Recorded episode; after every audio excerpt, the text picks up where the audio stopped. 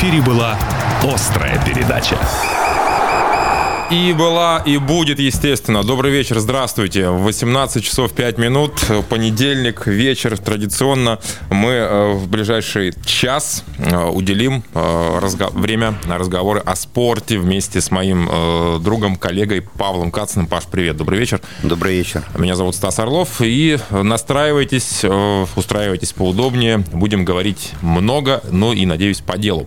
Начнем традиционно мы с, со спортивных новостей. Футбол футбол, российская э, премьер-лига, хотя по мне, э, как э, Европа жгла в эти выходные, совершенно точно. Я думаю, что если вы следите за матчами английской премьер-лиги, то вы понимаете, о чем идет речь. Но мы все-таки программа, ориентированная на спорт российский, краевой, красноярский, поэтому начнем мы с российского футбола. Нам, нам не так повезло, как английским коллегам, да? Нам вообще не повезло в этом смысле, учитывая результат некоторых матчей. Но было на что посмотреть и в РПЛ. Десятый тур завершен. Уфа Уфа, Ротор. Здесь не было забитых мячей, ничья 0-0. Э, два аутсайдера э, делят очки.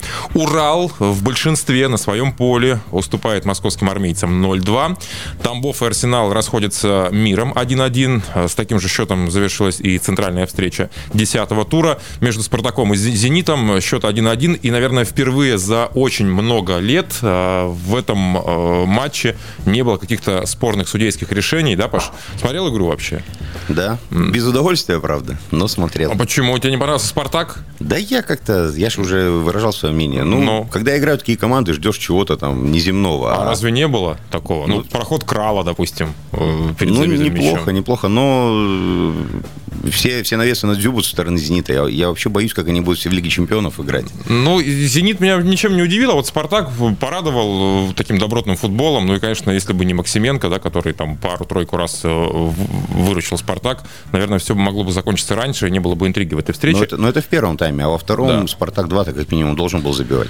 Ну, в итоге, да, забил один э, по одному. «Спартак» и «Зенит» э, поделили очки. «Локомотив» «Химки» 2-1 победа железнодорожников. «Рубин» и «Ахмат» э, результативная ничья 1-1. «Сочи» «Ростов». Вот в этом матче было забито очень много, ну, не 11 мячей, как в предыдущей встрече, а, но 6 тоже немало. «Сочи» побеждает со счетом 4-2. Ну и, наконец, Краснодар, наверное, эмоционально отжатый, да, после выхода в групповой этап Лиги Чемпионов, уступает э, мотивированному московскому «Динамо» в Москве на ВТБ-арене со счетом 0-2. Э, после этих результатов «Зенит» и «Спартак» по-прежнему делят первое место, набрав по 21 очку. У ЦСКА и «Сочи» по 19. Они, соответственно, третья и четвертая. Пятая строчка у московского «Локомотива». Ну, а теперь к лиге рангом ниже. Футбольный Енисей в рамках 13-го тура первенства ФНЛ играл выездной матч в Калининграде против Балтики. Это случилось накануне. Единственный мяч в этой встрече был забит на 74-й минуте игроком калининградской команды. 0-1 и Енисей опускается в зону вылета. Мы на 17-м месте. А, тебя это как-то удивило вообще положение дел? Ну, с учетом того, что вернулись игроки основного состава. Да нет, мы же об этом не раз говорили, что такая пауза, она бесследно не проходит. Знаешь, вот об этом матче либо хорошо, либо ничего как о мертвых, потому что это, это не футбол. Это, это вообще не футбол. Ну, Алферов это... Э, не скрывал о том, что ехали. Дело не в Алферове, за... дело и в Балтике. И не пропустить. Вообще, в принципе. Угу. Футбол же это зрелище. Ты приходишь, чтобы получить удовольствие. От матча, подобных матчу Енисей и Балтика, могут удовольствие только мазохисты получать это ужас. Я вообще не понимаю, как э, вот эти люди, они же занимались в спортивных школах, они же когда-то любили играть в футбол. Почему они разлюбили именно тогда, когда стали профессионалами? Паш, ну тут э, я думаю, что и для Балтики, и для Енисея был важен прежде всего результат встречи. Возможно, поэтому 0-0. Э, сложно. Ну, да, же да. Говорю, Обе команды играли на 0-0. Не скрывали, в общем-то, это, да. Ну, больше повезло там Калининграду, забили мяч за 15 минут до конца. Но я не смотрел. Вот я, а, я, вот ты просто не смотрел. Я, я не смотрел, смотрел полтора часа. Я понимаешь? не смотрю матчи Енисея выездные по одной простой причине. Меня не устраивает качество трансляции. Это знаешь, как есть э, ну, плохую еду. Вот примерно то же самое. Не, кстати, нормально было что там же супер стадион в Калининграде, а комментаторы так вообще там... Я давно не видел, чтобы так топили за, а, за кого-то. Да? да, там mm. он чуть голос не сорвал, бедный, когда mm. Казаев забил. Mm-hmm. Но я ему даже сочувствую, потому что я же тоже комментировал подобные матчи, когда вообще ничего не происходит. Вдруг этот гол еще, он же болельщик Балтики. Конечно, конечно. Э, эмоционально эмоциональная вспышка. В общем, поражение. Следующий матч домашний в пятницу 9 против московского Велеса. Напомню, мы 17 команде нужна поддержка, приходите на центральный стадион. Баскетбол. Мужская команда Енисей успела провести э, две стартовые встречи в единой лиге ВТБ, обе домашние. В прошлый понедельник, э, сразу после нашей передачи, подопечные Анзуловича э, играли с Химками и уступили 77-92. Ну, здесь, в общем-то, шансов, признаемся, было немного, да, э, Химки суперклуб. А, кстати, анонсированного шведа тогда так и не состоялось. Ну, видишь, и без шведа, да, удалось э, Химкам одержать победу, в общем-то, довольно легко. А уже в четверг наши снова проиграли Смоки Минску 81-86. Правда, в этом матче у Енисея отсутствовал ряд игроков по причине коронавируса. И вообще этот матч э, наша команда провела в семером. Это невероятно тяжело для, ну, для тех, кто немножко разбирается в баскетболе. Играть в 7 игроков 4 четверти по 10 минут, это, конечно, ну, ну это как в футболе героизм. восьмером выйти сразу в начале матча. Ну, что-то типа поле, того. Да. да, да. А, кстати, ну, с Химками-то первые две четверти вообще были волшебные. Э, Михаил Кулагин, который, угу. вот, ну, человек просто реально был пять лет назад самым талантливым, он его брат. Два самых талантливых баскетболиста России. Но они себя похоронили в ЦСКА. Ну как, не похоронили, но они, конечно, выиграли трофеи, но в ЦСКА невозможно играть. Но они не играли, да. Там. Да, но нет, выходили со всякими Смоки Минским, с Енисеем, uh там, uh конечно, выходили. uh И вот, понимаешь, человек столько лет не играл, и первые две четверти он просто божил. Это даже он еще и на скамейке начал, потом вышел. Ну, я давно не видел вот такого доминирования одного игрока, вот на таком, ну, в ставе Несея так уж точно. А, получил, кстати, повреждение. Да, да, да. да. Он... Если бы не это, то они бы еще поборолись. Но без uh-huh. Кулагина там уже было нереально. Американцы, ну, вот я, опять же, не знаю все внутренние кухни, сколько они тренировались и так далее и тому подобное. Но чем такие американцы лучше, мне кажется, никаких, потому что совсем они не показали себя. Не порадовали. Да, да, как, как минимум. Ну вот э, пять человек из э, баскетбольной команды ушли э, на вынужденную паузу, связанную с ковидом. Ну, о баскетболе мы сегодня еще будем говорить много и долго. Давайте к волейболу перейдем. Суперлига мужчины. Енисей одержал первую победу, обыграв на выезде «Газпром» Югру в трех партиях. Лучше в составе наших Ян Ерещенко на его счету 17 набранных очков. А, в рамках женской суперлиги волейболистки Енисея на выезде уступили команде Ленинградка с сухим счетом в трех сетах. А самым результативным игроком матча э, в составе нашей э, стала Софья Писаревская, доигровщица, которая, как и Ерещенко, набрала 17 э, очков. Ну, тут... Это все объясняет. То, что Софья Писаревская, она самая результативная. Да, тут на самом деле много можно говорить. Это не в укор, да, Софья, молодая, талантливая девочка, но не она должна тащить на себе команду, не она должна набирать больше всего очков. Ну, некому пока. Так и, и вроде бы... Судя по новости, и не будет. Да, в продолжение этой темы, вот помните, мы рассказывали о том, что бразильская диагональная к нам едет э, Ивна Франко Марра. Не приедет она к нам, не будет выступать она за Енисей.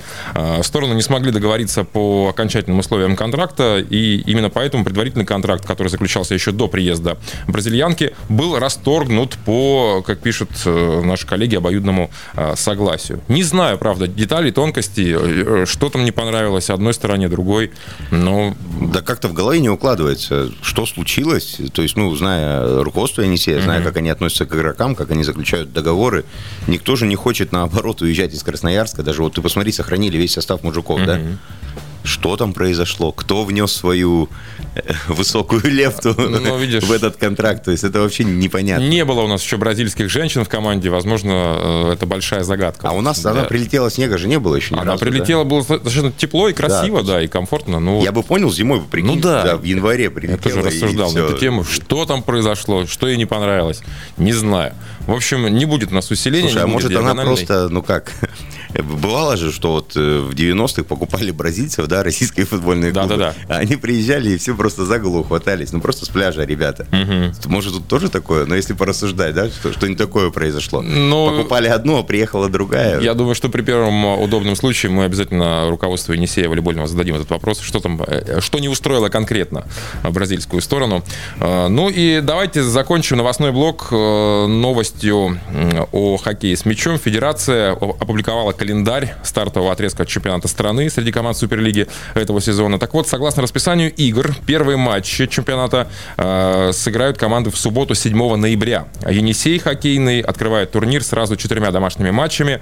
Первый соперник 7 числа, 7 ноября, Уральский трубник Первоуральск. Вот, а ты говоря. смотрел весь календарь, нет? Я вот тоже не смотрел. Нет, нет, нет. Но... Просто, просто раз четыре дома сразу, то, скорее всего, четыре на выезде в гостях. И Потом, да, там, скорее всего, как у хоккеистов США шайбой будет вот Нет, такими я имею, я имею в виду в этом. Четыре на выезде в гостях в самом конце чемпионата, как было перед прошлым чемпионатом. А, ты это, это имеешь в виду? Да, ну, да. Вот. И потом перед плей-офф Енисей три недели летал по стране, а Динамо uh-huh. играла там пять или шесть матчей дома и ждало его uh-huh. свои дружеские объятия. И чем завершилось, мы помним. Ну, в любом случае, пожелаем успехов нашим хоккеистам, которые, кстати, продолжают борьбу за Кубок страны. Об этом мы тоже чуть позже поговорим. О новостях спорта все впереди. В рамках острой передачи главная тема. И сегодня это баскетбол. Главная тема. Возвращаемся в эфир. Павел Кацин, Стас Орлов, «Острая передача». И сегодняшняя главная тема – это баскетбол.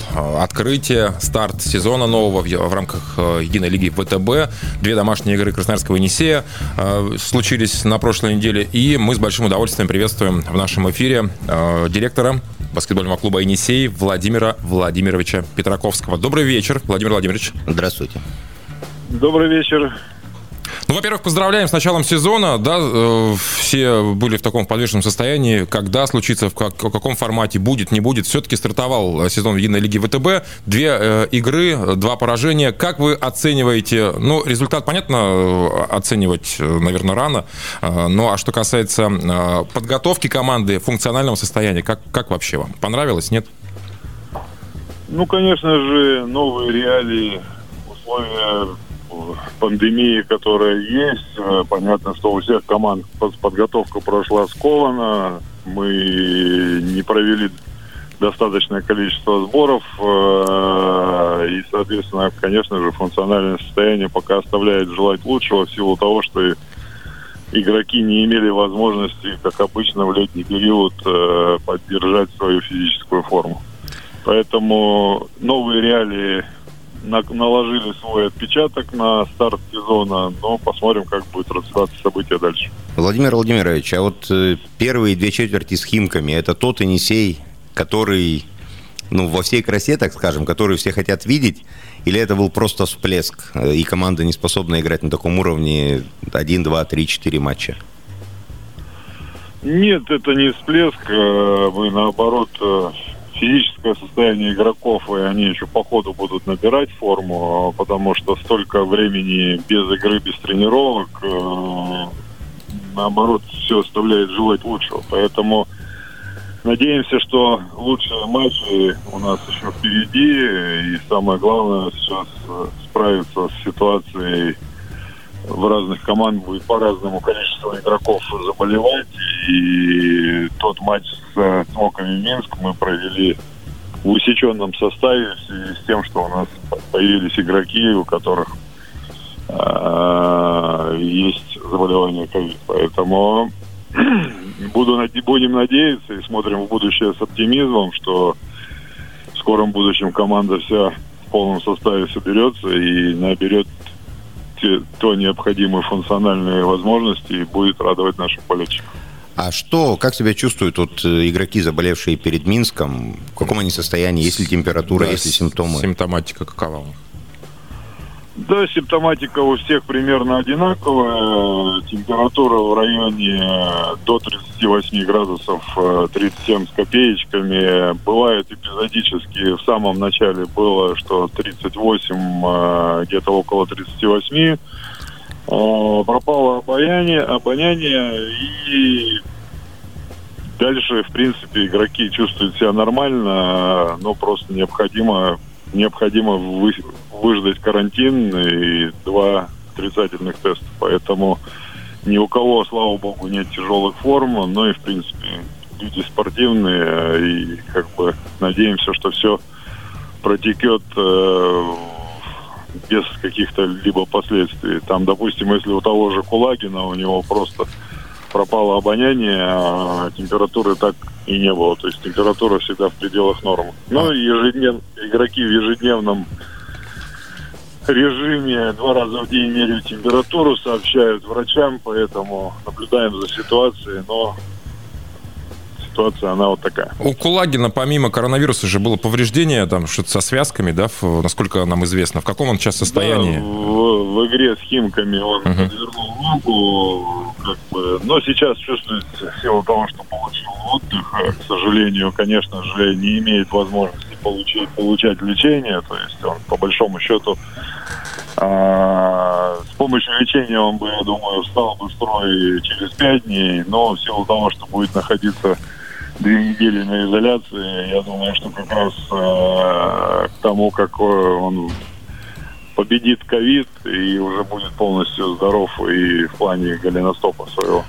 Девятого игра с Пармой. Опять семером будет играть Енисей? Какие варианты есть?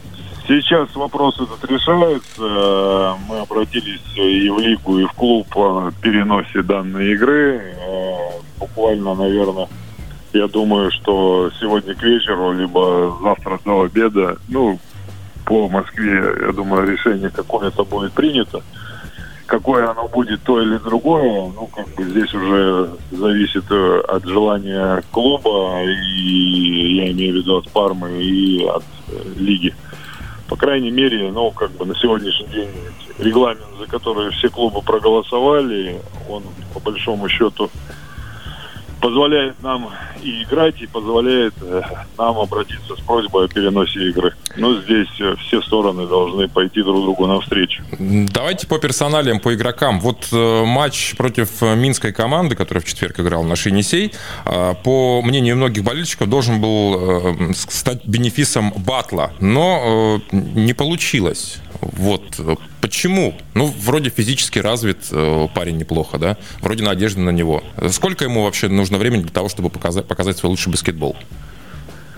Ну, из опыта ситуация с Батлом, она очень простая. А, и вот его первый сезон в Европе, и тот баскетбол, в который он привык играть в Америке, там э, запрещены всякие возможности зонных э, защит uh-huh. прочего всего. Как бы есть такие специфические баскетбольные нюансы, что адаптация проходит, как правило, в течение там условных первых трех месяцев, но если иногда бывает, что затягивается. То есть самое оптимистичное, что все-таки он к европейскому баскетболу должен где-то уже, наверное, Э, к первому января потихоньку привыкнуть, потому что есть разница маленько в построении, в понимании ситуации. И вообще в Европе более командно играет в защите и, соответственно, физически, как вы сказали, технически, и, э, ну, он имеет феноменальную скорость и обыгрыш, но каждая команда выстраивает свою ситуацию в защите, свою модель, и, соответственно, конечно, ему пока еще сходу сразу привыкнуть к этому тяжело. Поэтому очень надеемся на него, что он раскроет свой потенциал э, и очень много внимания этому уделяет тренер. Они практически в ежедневном режиме, как бы он ему все эти нюансы объясняет. Посмотрим, надеюсь, надеюсь, что, ну, как бы, совсем-совсем он заждет уже там в, январе, в январе, когда мы там увидим его в Ферерии. Очень на это надеемся. Владимир Владимирович, вот мы с вами интервью делали, и вы говорили, что очень надеетесь на Мишу Кулагина, что он станет лидером команды. Кулагин уже в первом матче показал, как он может играть. Для вас именно такой баскетбол в исполнении Михаила стал откровением, или вы подобного и ждали? Что он будет в одиночку таскать за уши всю пятерку Химок? Ну, без партнеров, конечно, бы это было, наверное, сделать тяжело, но, в принципе, по большому счету, он э, провел э, тот матч, на который мы рассчитывали. Были у меня сильно большие опасения, что справится он психологически. Очень важно было, конечно же, чтобы он прямо и в первом матче почувствовал вот эту уверенность, бремя лидерства, с чем он ну, с честью справился, поэтому сейчас надо просто дождаться того момента, чтобы он опять возобновил тренировки и уже команда обретет свой рисунок, потому что да, та роль, которую ему отвел тренера, э, неформального такого лидера, э, как э, и в, так сказать, в быту в раздевалке, так и на площадке. С этой в первой игре он с честью справился. Хорошо, что его поддержал наш молодой игрок Якушин. Как бы они в тандеме уже чуть-чуть было им полегче. Если бы Кулагин был бы один в поле воин, то на Химки бы быстро перестроили защиту и уже, грубо говоря, взяли, взяли бы в тиски Кулагина, ему бы было тяжелее. Но в силу того, что еще другие игроки поддержали его порыв, а, соответственно, у каждого был шанс отличиться, и получилось то, что мы называем командной игрой, когда каждый игрок может в какой-то момент взять на себя такое мини-лидерство и как бы выстрелить. Поэтому очень надеемся, что в скором времени они встанут в строй, и как бы мы найдем свой рисунок игры, и тогда уже там всем игрокам будет полегче, потому что тому же Бэтлу, допустим, зажигать в одного было намного тяжелее. Если бы в это время еще был Кулагин на площадке, то я думаю, с Моком Минском он бы и больше очков набрал, и более заметен бы был. Владимир Владимирович, ну вот э, раз так здорово себя проявили Кулагин и Кушкин, не следует ли из этого вывод, что может делать ставку вот на них, на молодых э, россиян, которые в суперклубах не получали игрового времени? Может, вот вы сами говорите, кто знает, когда Беттл освоится. Может быть, к январю он начнет играть, как умеет, а может и не начнет, а может он и к апрелю не начнет. А эти вроде уже выдают баскетбол, показывают э, да, да, хорошего уровня. Может, стоит вести трансферную кампанию с прицелом на таких вот Кулагиных и Якушкиных, как вы считаете?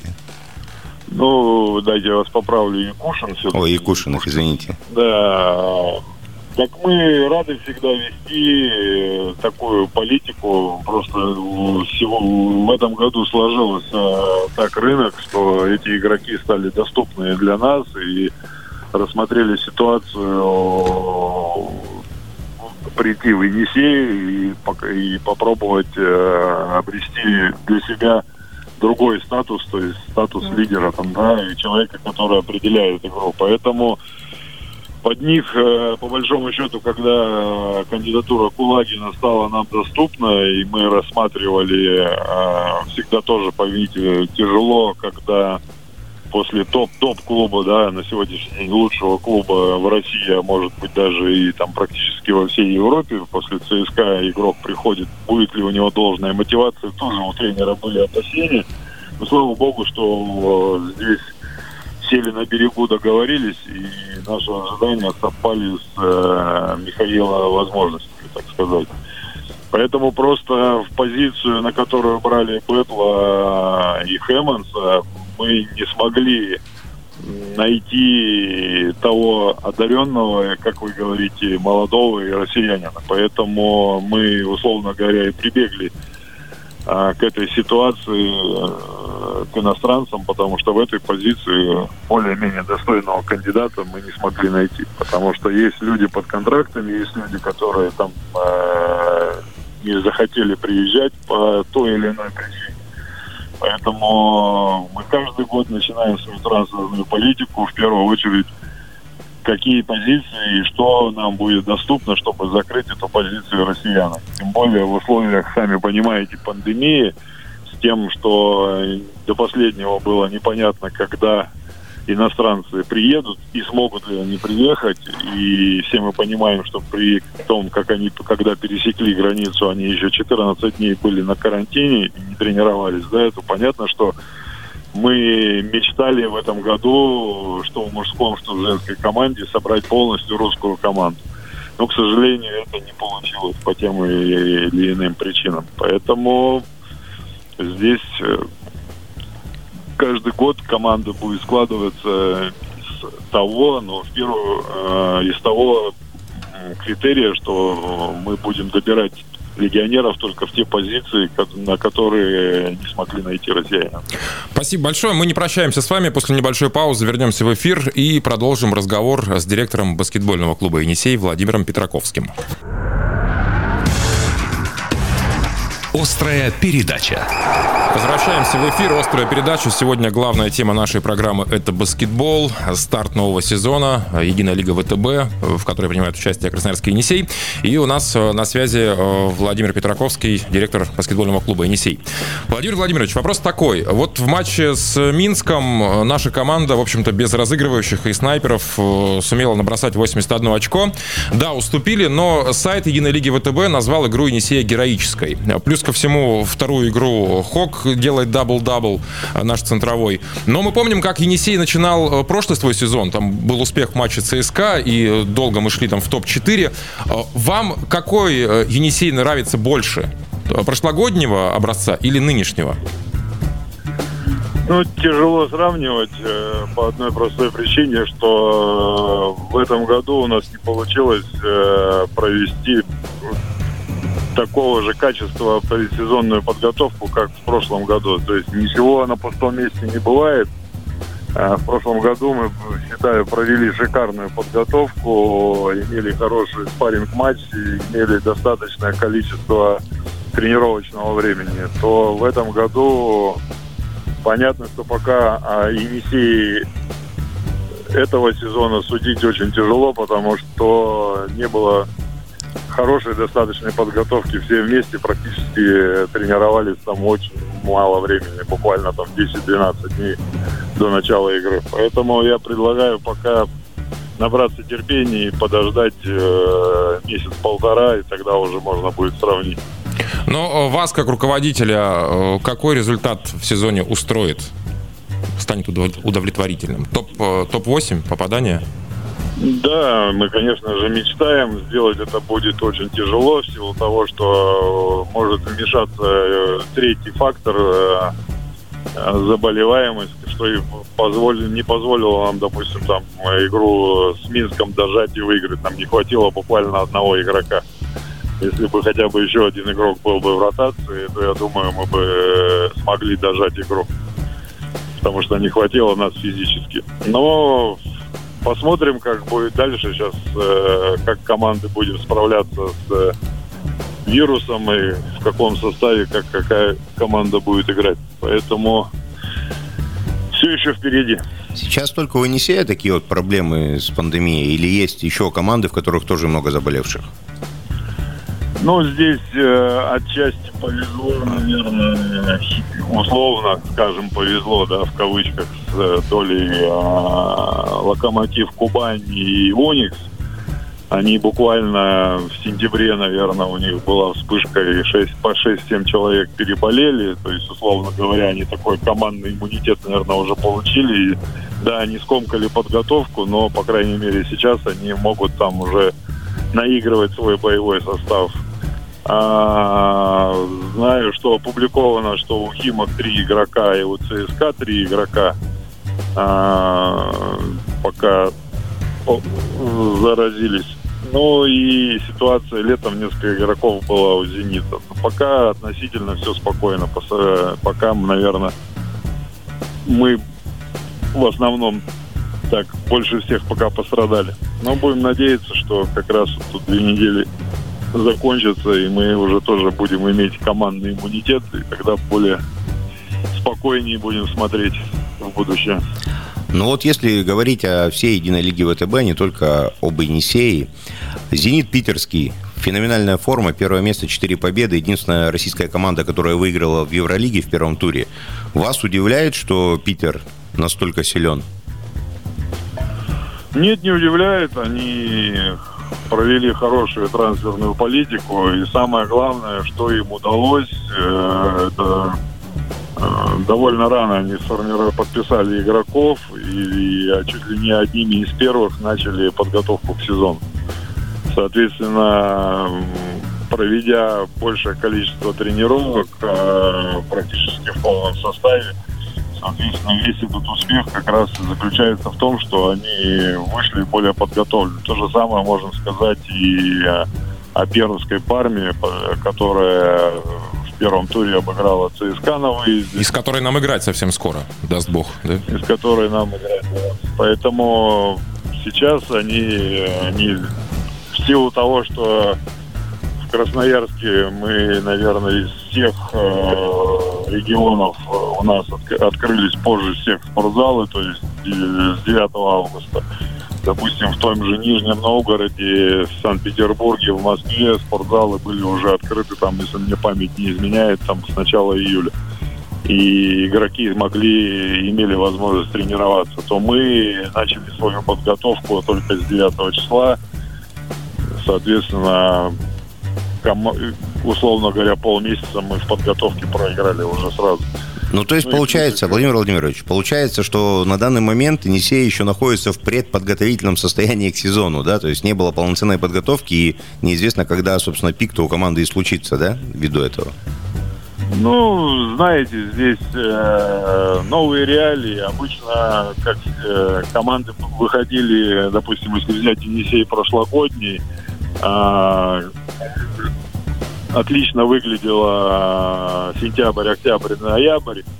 А к декабрю уже в силу того, что играли на два фронта, начинались травмы, команду потихоньку начинала лихорадить, и с середины mm-hmm. декабря уже, когда основные игроки, у которых пошел перегруз в силу этого повышенный травматизм, а, то, соответственно, мы вторую половину декабря и начало января как раз и провалили, проиграли там свои игры, которые ну, в расчете было брать. Соответственно, если мы сейчас чуть позже, условно говоря, наберем форму, я пока не вижу паники uh-huh. в том плане, что мы более ровно пройдем декабрь, январь, февраль, и доберем те победы, которые нам необходимы. Возможно, это даже нам на руку, да, вот такое скомканное начало, потому что, как вы сказали, прошлый сезон мы бодро начали, потом э, была просадка, и, а сейчас наоборот, мы запрягаем медленно, но, возможно, к концу сезона мы как раз-таки э, ключевые матчи э, проведем очень достойно. Хотелось бы, конечно, в это верить, ну и давайте о немножечко о женской команде, да, Паш? У девушек все нормально, больных нет, все здоровы, все готовятся? Или есть какие-то проблемы? Нет, девчонки в боевом составе. У нас один игрок переболел. А, слава богу, что там не развилось дальше и никто внутри команды не цепанул. Вовремя мы как бы э, вовремя протестировали и вовремя выявили, изолировали одного этого игрока. И слава богу, у нее все это протекло тоже в э, легкой форме. И уже в полный рост тренируется, готовится. Завтра команда улетает на первую свою игру в Москву. Вот здесь сжимаем кулаки в силу того, что в Москве сейчас там сильно большой рост заболеваемости. Понятно, что с игроками проговорили, чтобы кроме гостиницы и спортзала даже там, не знаю, вообще никто никуда не уходил, не выходил и соблюдали все возможные меры. Но, тем не менее, женская команда, да, сейчас приступает э, со, и сразу стартуем с игры с принципиальным соперником, с МБА. Игра будет очень тяжелая, потому что МБА тоже намного раньше нас начали подготовку, плюс они уже сыграли в официальных играх, а именно в Кубке России, заняли третье место. Соответственно, чуть-чуть лучше у них, э, чуть раньше они получили спарринг, чуть-чуть э, лучше у них уже чувство игры. Посмотрим. Женская команда также нацелена, чтобы попасть в плей-офф. Посмотрим, как у нас там все сложится. А в вашей группе ВКонтакте в комментариях э, после матчевых одна из болельщиц э, обратилась к клубу, к организаторам. Э, вот что напишет. Ее зовут Анна. Поскольку в зале их мало, болельщиков она имеет в виду, 25% всего лишь да, позволено занять место. Может, организуете продажу дудок, палок и прочих трещалок прямо на входе? А то голос садится уже после первой четверти с непривычки, а хрипла Анна. Вот что вы скажете Анне по этому поводу? Дуделки, хлопалки. А, Разрешено это регламентом? Э, у нас э, на лиге ВТБ прописано в регламенте, что у нас эти дудки и все такое прочее у нас запрещено, поэтому могу поделиться своим опытом. Если постоянно ходить на игры и активно болеть, то голос через две недели привыкнет к этому и будет, как мы говорим, будет глотка луженая, поэтому на это только шутки. Но все вот эти дудки и все такое прочее, они в большей степени раздражают. И поверьте, на игре с Минском, а, как вы сказали, было 25% согласно указу губернатора, но зал гудел так и ревел, что они действительно вдохновляли команду, и команда совершала этот подвиг, но чуть-чуть, нам не хватило, чтобы дожать и выиграть эту игру. Зал это чувствуется, и намного игрокам э, и всем намного приятнее, когда люди именно голосом поддерживают, а не дудками, потому что дудки, они довольно-таки раздражающие звучат. Ну, Понятно, и... что согласно регламенту Лиги ВТБ мы uh-huh. можем там использовать, э, грубо говоря, фонограмму, А, один раз мы попробовали ее, но не скажу, что мы в восторге от этого, поэтому если нас зал будет поддерживать так же, как на игре с Минском, этого будет, поверьте, более чем достаточно и не нужны никакие дудки. Ну и давайте в конце немножко лирики. Вот сейчас проходят э, баскетбольная лирики, естественно. Проходят матчи финала в Национальной баскетбольной ассоциации. Э, смотрите эти игры или хотя бы следите за результатами? За результатами слежу, но в силу того, что очень много вопросов, связанных э, с заболеванием сейчас игроков. Uh-huh. Пока не получается у меня вживую посмотреть э, игру. Но надеюсь, что сейчас четвертый матч посмотрю. За кого вы, вы очень, вы очень многое теряете, Владимир Владимирович, честно. Э, это, это фантастика, да. то, что там происходит. Ну, возможно, возможно. Но просто я долей довольного как бы не совсем оптимизма, мягко скажу, смотрю на весь американский баскетбол, потому что все равно там подходы у нас маленько разные. Там это больше шоу, у нас uh-huh. это больше все-таки достижение результатов. Поэтому понятно, что там есть свои правила и заточенные под звезд, э, под определенное время, под тактики, там весь баскетбол рассчитан на игру один в один. Мне интереснее смотреть, как командная игра, да? Тренерская mm-hmm. мысль, как mm-hmm. развивается, как команда перестраивается по ходу игры, как меняет формы защиты, как тренера реагируют на все это. Там э, для меня э, НБА, игры НБА довольно, ну, как бы понятны и предсказуемы в этом плане. Спасибо вам огромное за сегодняшнюю беседу. Владимир Петраковский, э, директор баскетбольного клуба «Енисей». Желаем скорейшего выздоровления коман- команде, ну и э, все-таки хотим, чтобы матч с Пармой состоялся в срок. Спасибо большое и до новых встреч в нашем эфире. Это почти все на сегодня. Почему почти? Потому что совсем скоро поговорим о предстоящих мероприятиях на этой неделе.